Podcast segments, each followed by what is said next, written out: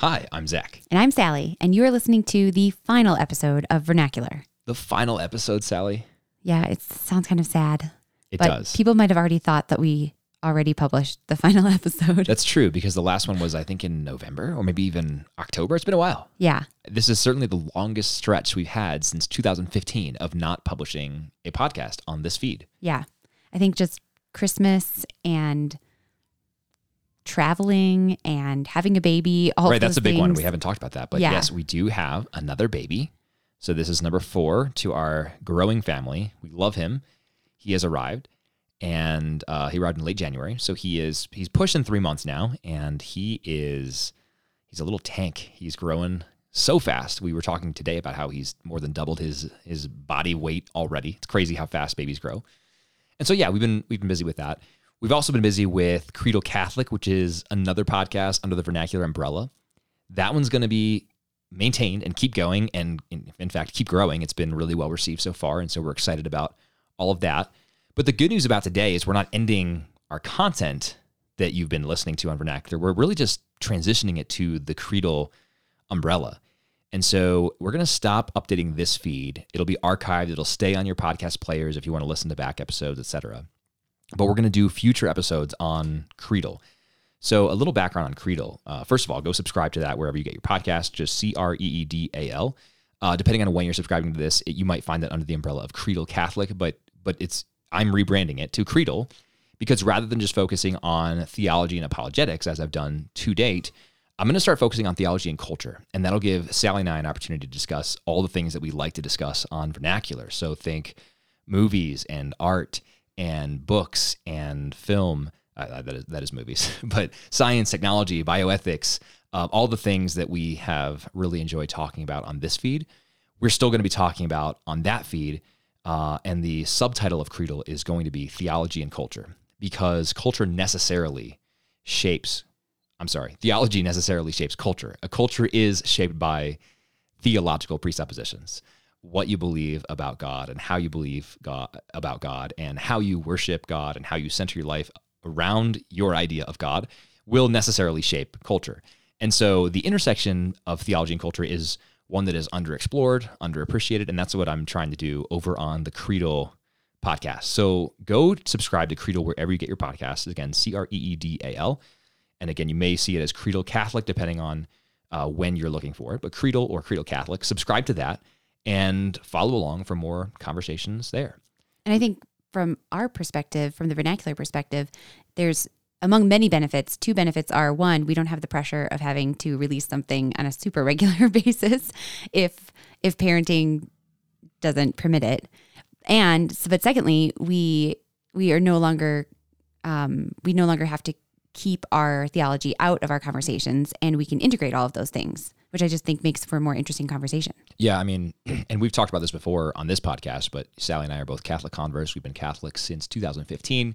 And the longer we're Catholic, the more it shapes our identities and our perspectives on the world. So the harder it is to separate it out from a conversation about something that relates to culture. Yeah, exactly. You can't. There's it's it's it's really rather a futile futile effort, and uh, I think to pretend otherwise is to be ignorant of this connection between theology and culture that I was talking about. So, yeah, we're excited to explore more of those ideas there. Um, on Creedal Catholic so far, uh, what will become Creedal. I've had really good conversations with just fantastic people um, from all walks of life, doing all sorts of different things. It's pri- it's primarily been focused on theology and apologetics to date, but there have been some really good sort of cultural moment conversations, and I hope to have more of those as as we sort of expand the aperture and talk more about all things theology and culture. So that's the future there. Uh, I'm, I'm sort of doing a you know website refresh and uh, putting up some merch that you can buy if you want to sponsor the new Creedal mission. You can follow us on Patreon at patreon.com slash Creedal, C-R-E-E-D-A-L. Um, and so, yeah, we're, we're excited about this, this journey. Uh, so our podcasting is definitely not coming to an end. It's sort of intensifying in a way. Uh, we're just going to shutter this feed and just leave it up uh, as an archive for the future. So bottom line, enjoy this episode, the last one of this feed. If you go subscribe to Creedal, you can follow all of our new content there and check out a, a different backlog of really good episodes there as well. So it's been a great ride. I'm gonna see. I'm looking at our at our feed, Sally. 151 episodes. This will make 152, And the first one was April 29th, 2015. So it's been an almost six year run. That's a long time. It's been good. It's been fun. You're my, you're my favorite podcasting partner. So. All right. Well, enjoy this final Read, Watch, Listen on the Vernacular feed. For future Read, Watch, Listens, go subscribe to Creedal Yeah, wherever you get your podcast. Don't stop listening.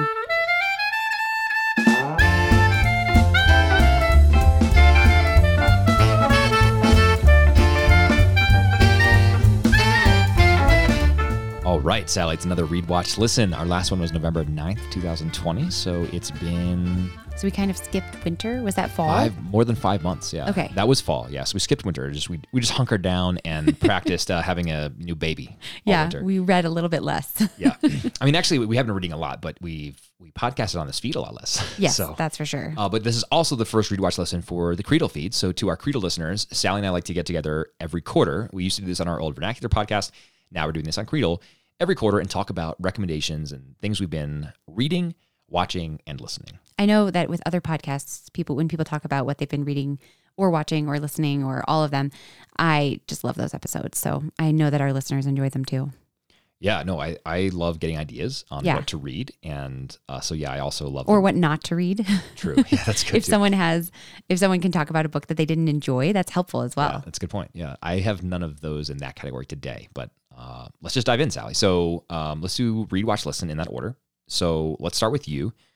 I know you are just a voracious reader. Your reading has slowed a little bit since we've had our fourth, uh, but you've still been reading quite consistently. Every time I, you know, glance over at you on the sofa when you're nursing him, uh, you're trying to read. Trying to although read, it's yeah. sometimes hard to you know juggle both things, almost literally.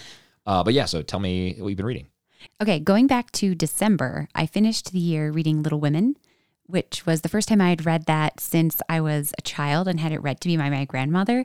And it was actually a really fun experience. And it was a perfect time of year to read it. It just felt very cozy and heartwarming and Christmassy. So I recommend it. Um, if you haven't read Little Women or haven't read it in a long time, it was a really fun read again. And since uh, the year has begun, I another really great book that I read was In This House of Brede, which is about a woman who in her she's like middle-aged and her husband has died and she had some tragedy tragedy with her son so she's left alone in a very high-powered career in London and decides to leave it all to become a nun in a Benedictine monastery in the countryside of England. And it's a fantastic book. It's it was so perfect to read during Lent, um, but you could read it any time of the liturgical year. And you you you see not only her story, which um, you are privy to throughout the book, but you also learn about the lives and the stories of the other nuns, the other sisters, or dames as they're called once they are fully confirmed. Um, or installed, or whatever the term is. And I'll mention that people are hearing some noises. Sally is holding our little baby. on- Who decided on to her wake lap. up right when we started to record? Yeah, the timing has been great. Yeah. So he's uh, he's joining our our recommendations list here. Yeah, exactly. Um, so in this House of Brede, I that was the second time I read it, and it was fantastic. It was even better than the first time. I know I'm going to read it again sometime. Uh, another, and then it's kind of um, more, I guess, fun mystery books that I've read. One is City of the Lost, and that one was a very interesting take on. Um, or just an an interesting story, I guess. It was about this society that has been formed where people who want to run away from some sort of bad situation or even criminal history are allowed to go and um, leave their previous identities and start a new town together, which has its problems because not everyone is vetted very well, and so there's becomes this there's like this rash of crimes, including murders, and so this one woman is um, brought in to help investigate what's going on. And it's a little gruesome, but it was good as far as mysteries go. Another one was the Long Bright River, which um, took place in Philadelphia, which was kind of fun since I've been there. Um, and it's about this woman who's a cop, and her sister is actually on the streets as a prostitute and a drug addict. And so you, it goes back and forth between the present day where they are interacting. She's investigating a crime. She's looking for her sister who becomes missing, and also you just learn about their their history together, their background, their parents, their childhood, um, and and that was really well done as well. Um, I didn't love the ending a ton, but I enjoyed most of the book, and it was it was worth reading. It's such a bummer when the ending just kind of ruins. I guess Yeah, in this case it, it doesn't was- ruin, but I can think in several instances, including a sitcom we watched recently. Like the ending just Right. I think it's hard to wrap up it almost sometimes. invalidates everything that comes before it, and it's very Yeah. frustrating. Yeah. I, I think I think that'd be hard as an author to just bring all these different threads together and then end it well. I mean, that's why you, and this is maybe jumping ahead a little bit to our watch recommendations, but you could just do what the Coen brothers do and just sort of end it. Yeah. so people are just like, what? There's no neat bow on the end; it just sort of ends. Yeah, Right, right. That's it. That's that's where we stop. Yeah, exactly. Um, currently, I just I'm about 100 pages into a 900 page novel, Island of the World by Michael D. O'Brien, and this is my He's a Catholic author. fourth Michael D. O'Brien Yeah. book. Yeah, he's prolific. He's crazy. so How many you've books read he's Father Elijah, Sophia House, Strangers and Sojourners, and now Island now of the World. Island of the World. Yeah. And uh, it's come highly recommended. It's actually perfect for the year of St. Joseph because the main character's name is Joseph. He is Croatian and it takes place during World War II. And his life, um, it starts when he's a child. Um, and his life is just kind of torn apart by a lot of the, I don't even fully understand all of the people who are fighting in Croatia. It's because it, it's not your typical like the Nazis come in kind of thing. There's like a lot of different. There's the communists. There's the partisans. I don't really. I haven't fully been able to track all the different things that are going on, but it definitely rips their life apart. And they're very um, Catholic, which is beautiful, and they just have this beautiful faith uh, despite being so impoverished and um, at the the center of a lot of strife.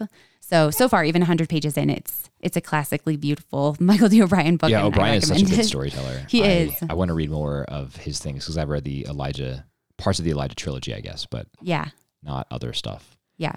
Um, great. Those are all good recommendations. Yeah.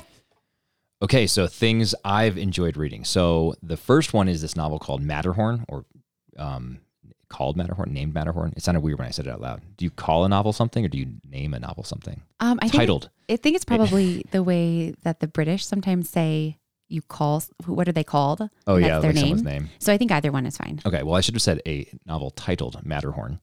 And uh, Matterhorn is, I think, the name of like a peak in the Swiss Alps, but it's the in this book, it's the name of a uh, fire support base in Vietnam. So it's a novel of Vietnam War. It was written in 2010 by a veteran, this guy named Karl Marlantes, who went to Oxford as a Rhodes Scholar after graduating from I think Princeton, and then uh, after Oxford, or maybe even during his time at Oxford, went into the went went to Vietnam as a Marine Corps officer, lieutenant. And so the novel is a novel. It's definitely fiction, but he has said in interviews that it is basically it's a real novel in the sense that everything, every story in there actually happened, not necessarily to him, but happened in the Vietnam War. And so it's a sort of um, it's a it's a it's a fictional retelling of many true events in the Vietnam War, and it's just a fantastic read. It's riveting in many respects. Um, it has some slow parts, but I think that was also that's also probably apt for a novel about war. Like lots of Yeah. mundane patrolling and drilling, and then very short, intense sequences of action. Um, it also has like a two or three page discourse that is one of the best things on race relations that I've read in the past year, which is saying something given that I've read a lot about Wow. that in the past year. Um, and so if you read this book or you've read this book, you probably know what what conversation I'm talking about. But it's just it's just really good, and I highly recommend the book. It just it delves into a lot of questions about the nature of being human, about the nature of war, about otherizing the enemy, about race, because you have white and black soldiers fighting right alongside each other, and it that creates problems, but also opportunities. Um, so that, that was a really good read, That and I awesome. I enjoyed that a lot.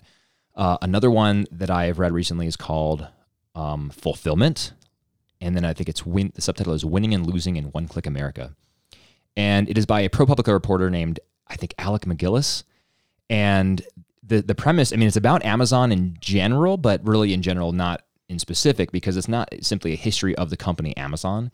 It's really a sort of retelling of this economic transformation that America has undergone over the past 20 years and how it has evaporated jobs and changed life trajectories for millions of people and gotten us accustomed to this, you know, convenience of one click America as he says it and displaced and disrupted urban communities um, and just caused us to, to rethink the ways that we relate to commerce systems of commerce, each other, uh, everything. So it's it's really it's, it's exhaustively researched. I listened to it on audiobook while I was commuting back and forth.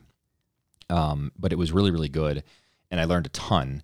And I strongly strongly strongly dislike Amazon now, so much so that I, as I told you just yesterday, Sally, I've been reconsidering our our Prime membership. Yeah. Um, I mean, I would be on board with that. It is. I mean, I'm a pro free market person in general, uh, but I recognize that the free market has some limitations and um, and does not have all the built-in correctives that it needs for moral functioning. And Amazon has just taken advantage of all of those opportunities that it can and created um, opportunities for itself to evade taxes and to Wow. get tons of tax credits from the municipalities in which it operates. And it's just it's just a disaster. Um, and it's displaced lots of people from work or paid them, you know, half of what they were making in their previous job in the retail job that Amazon displaced, et cetera. So it was a really sobering um, but important story narrative of American life in the past 20 years. And I highly recommend that. So that's Fulfillment by Alec MacGillis. I think not to mention, I don't even know if the book mentions this, but that uh, you could also just tie that into how it's affected people's buying habits and materialism.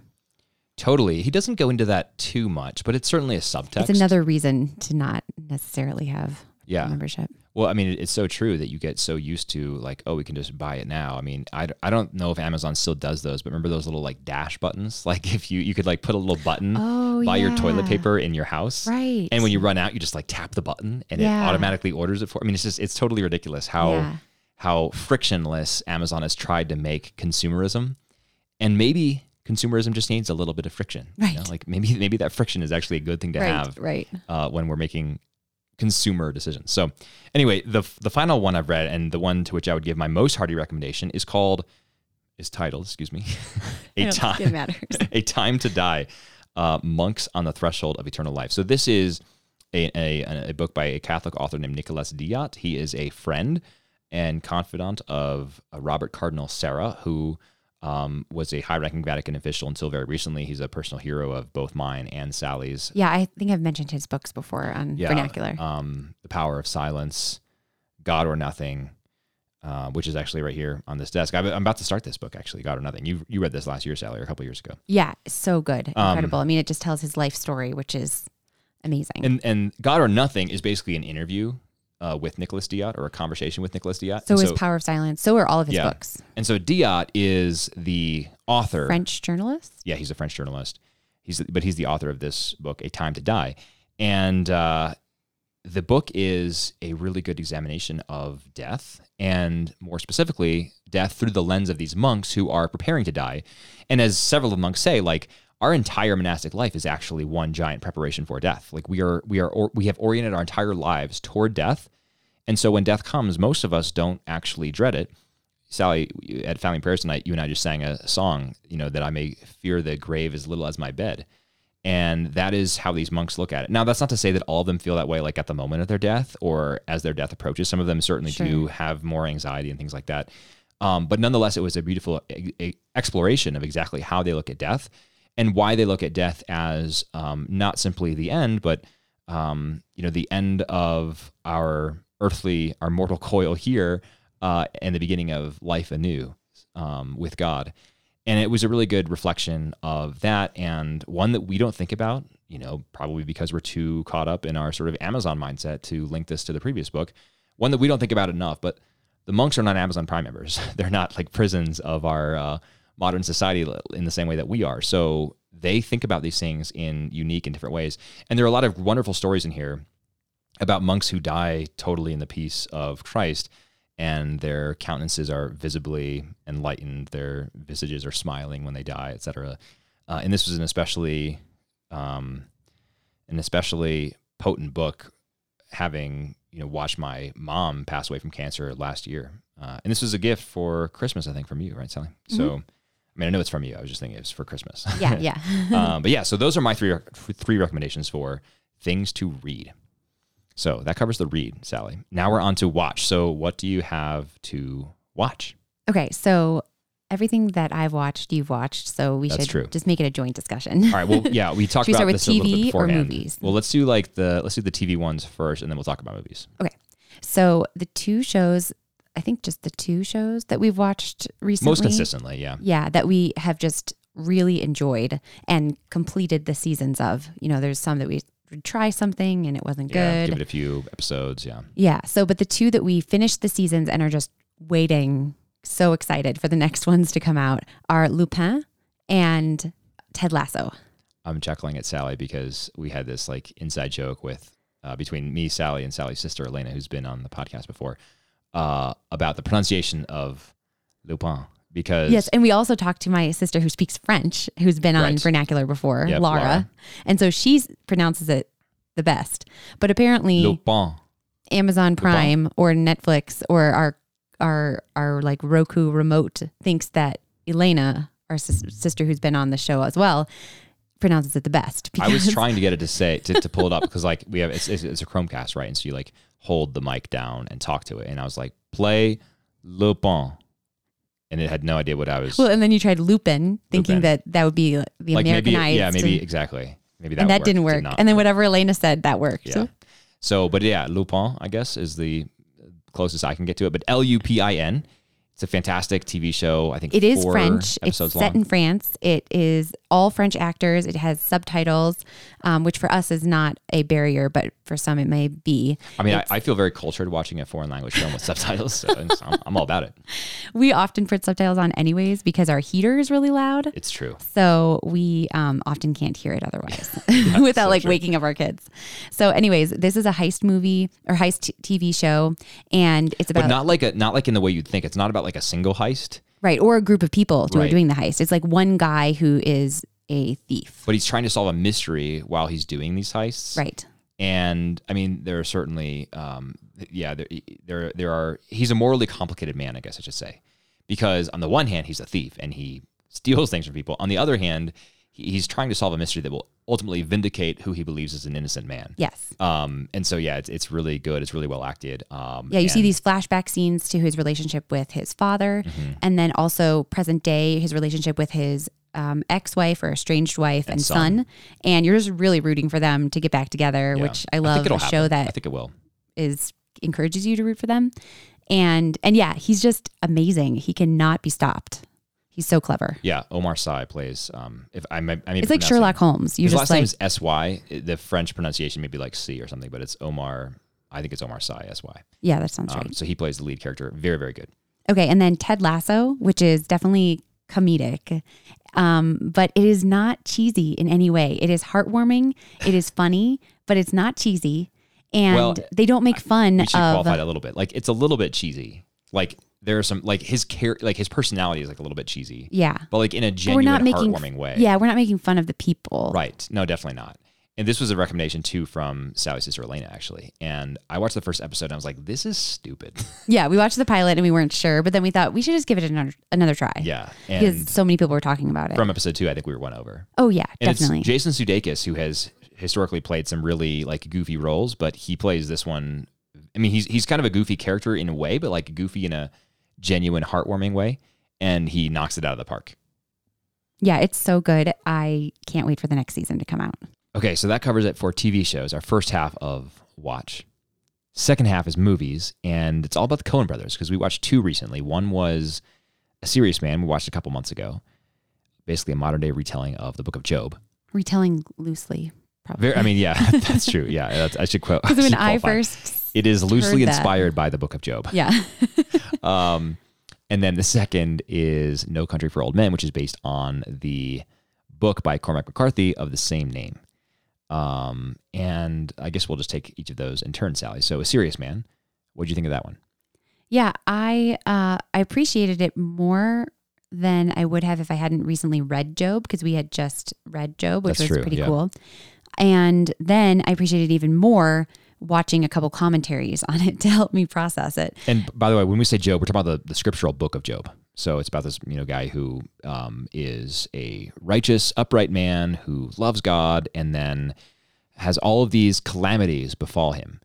And And yet he never turns away from God. Right. Yeah. He asks why. He wonders why. He fails to understand why. Uh, but he but he does not he does not um, curse God as the devil wants him to. Um, and so in this in this movie, basically, a similar thing happens to a um, A guy who's not a bad man, but he's also not much to speak of otherwise. He he yeah, he's a professor, he has a family, but it doesn't seem like life was that great for him before all these things started to befall him. But definitely his life goes down the tubes Yeah. throughout the whole movie. Yeah, and the movie ends very abruptly, as we talked about with uh, the Coen brothers earlier. Um, and basically, like this guy's son is at school and is, I think, locked out of the gymnasium or something with well, no, they had to go right? out because there's a hurricane. Oh, a a tornado. Yeah, Yeah. tornado. Yeah, they had to leave, like evacuation. But I think wasn't like where they were trying to go, the gymnasium or something, wasn't it locked? The teacher was trying to get in. I oh, forget. yeah, that's possible. But but then there's this tornado that they actually see bearing down on them, and uh, the movie ends there, and this music starts to play. Yeah, and the music is Uh, you just got to find somebody to love. yeah. You got to find somebody to love.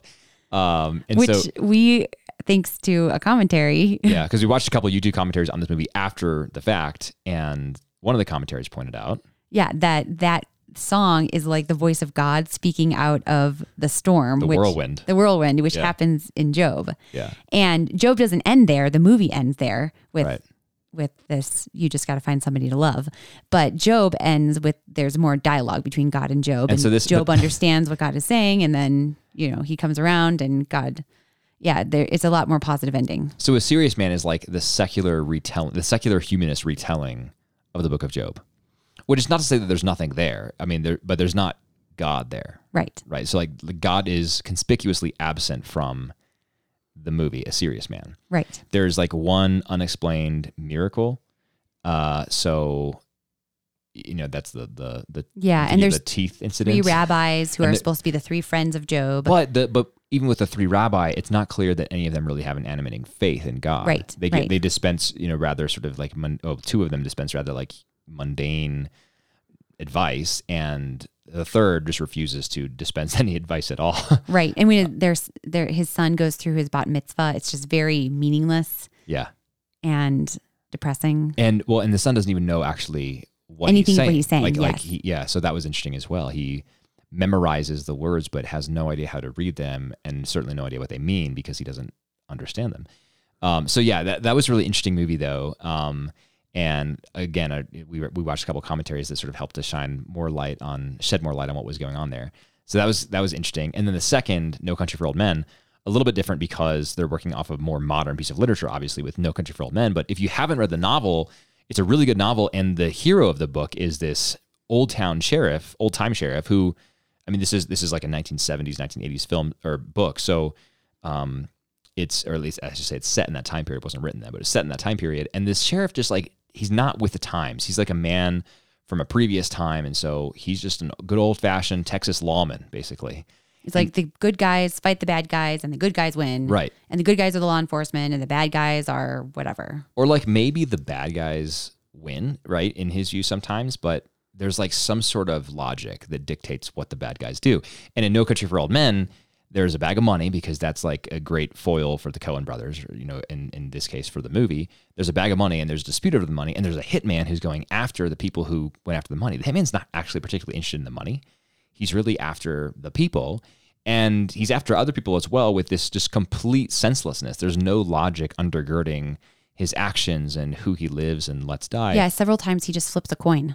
Yeah, exactly. And I think that's like that's like perfectly emblematic of the type of senselessness that animates this character. And so this character is someone who the sheriff just simply does not understand. But really, it, he reads from a newspaper about another crime, and it seems like he just doesn't really understand crime these days. Right. Yeah, I think he's just sort of depressed by the whole by, by the, the seeming senselessness of it all, and nobody better encapsulates that than this, you know, Russian hit. I mean, he has a Russian sounding name, so I assume he's Russian. But this hitman, um, I think what's his name, like uh, Anton. Chigurh or something. Yeah. Um, and so yeah, at the end of the movie, the sheriff just ends up like resigning, just walking away from the whole thing because he can't make sense of it.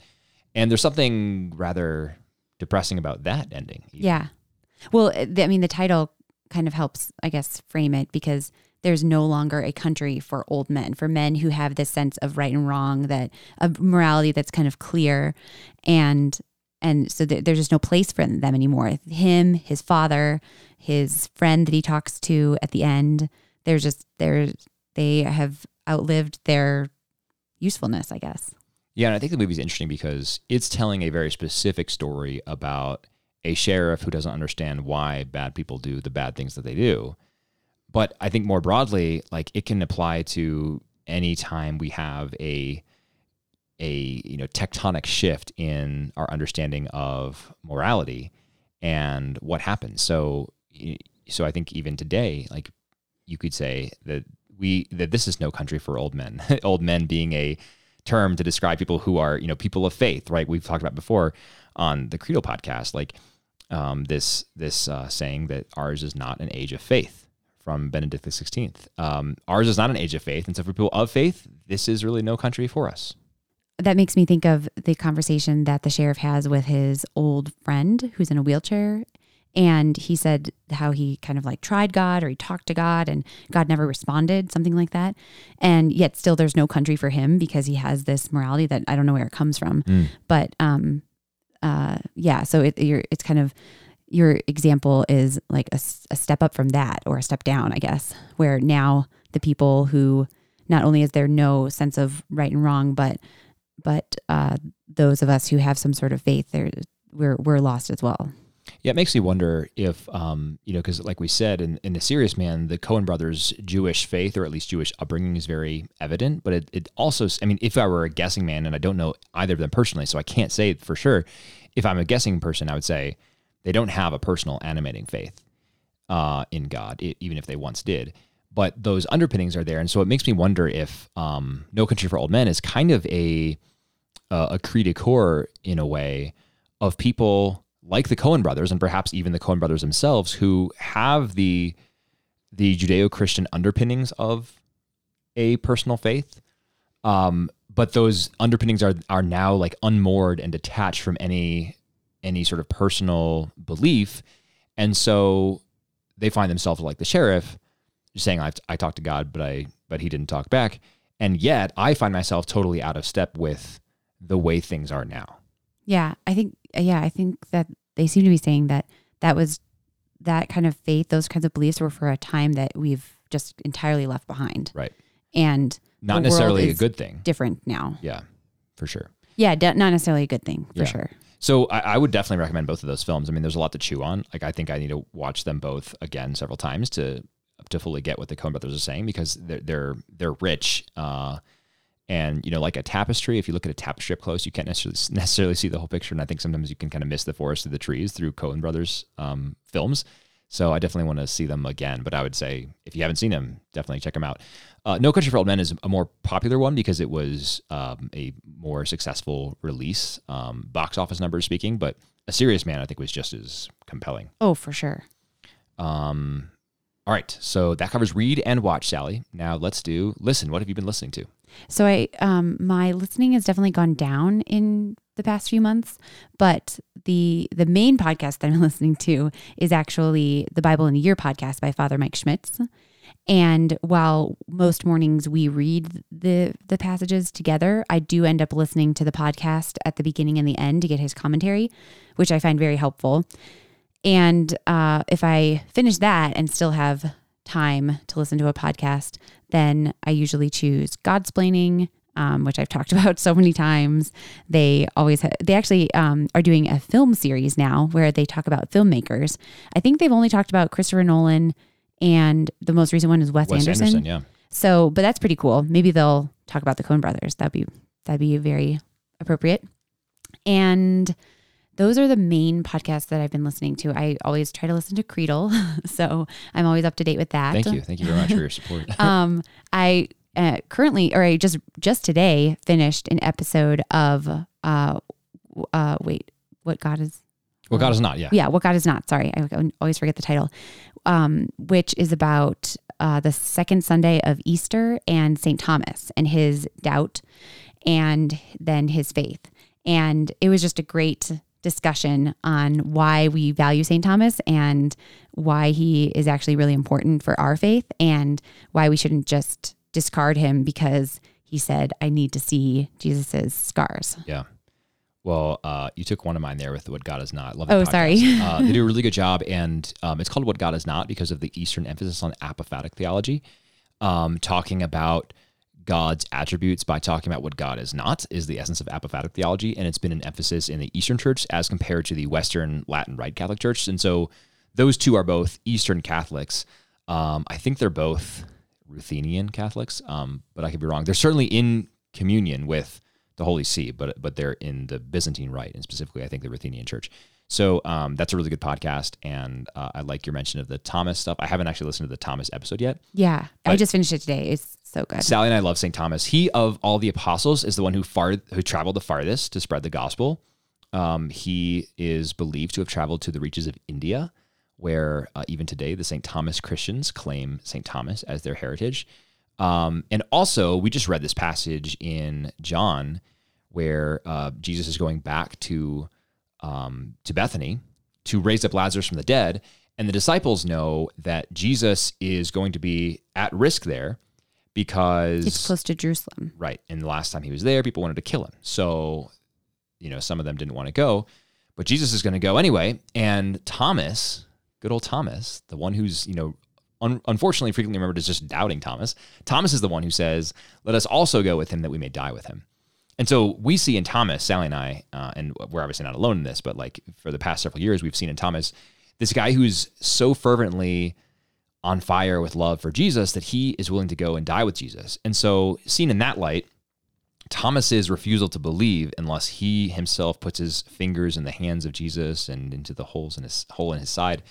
Um, seen in that light, we can now understand that St. Thomas is probably just absolutely wrecked by the death of Jesus and doesn't want to cling to any false hope or fall victim to some delusional fellow disciple who's saying, No, he really is alive. I think I saw him. So Thomas says, you know, I, I really want to believe, but I'm not going to unless I see for myself. And I, I see in that claim myself, really. I mean, I think that's how I would be. Um, you know, as someone who tends to value evidence and, and things, I think that's something I would definitely say. But then the beautiful thing is, of course, Thomas um, falls down and cries, My Lord and my God.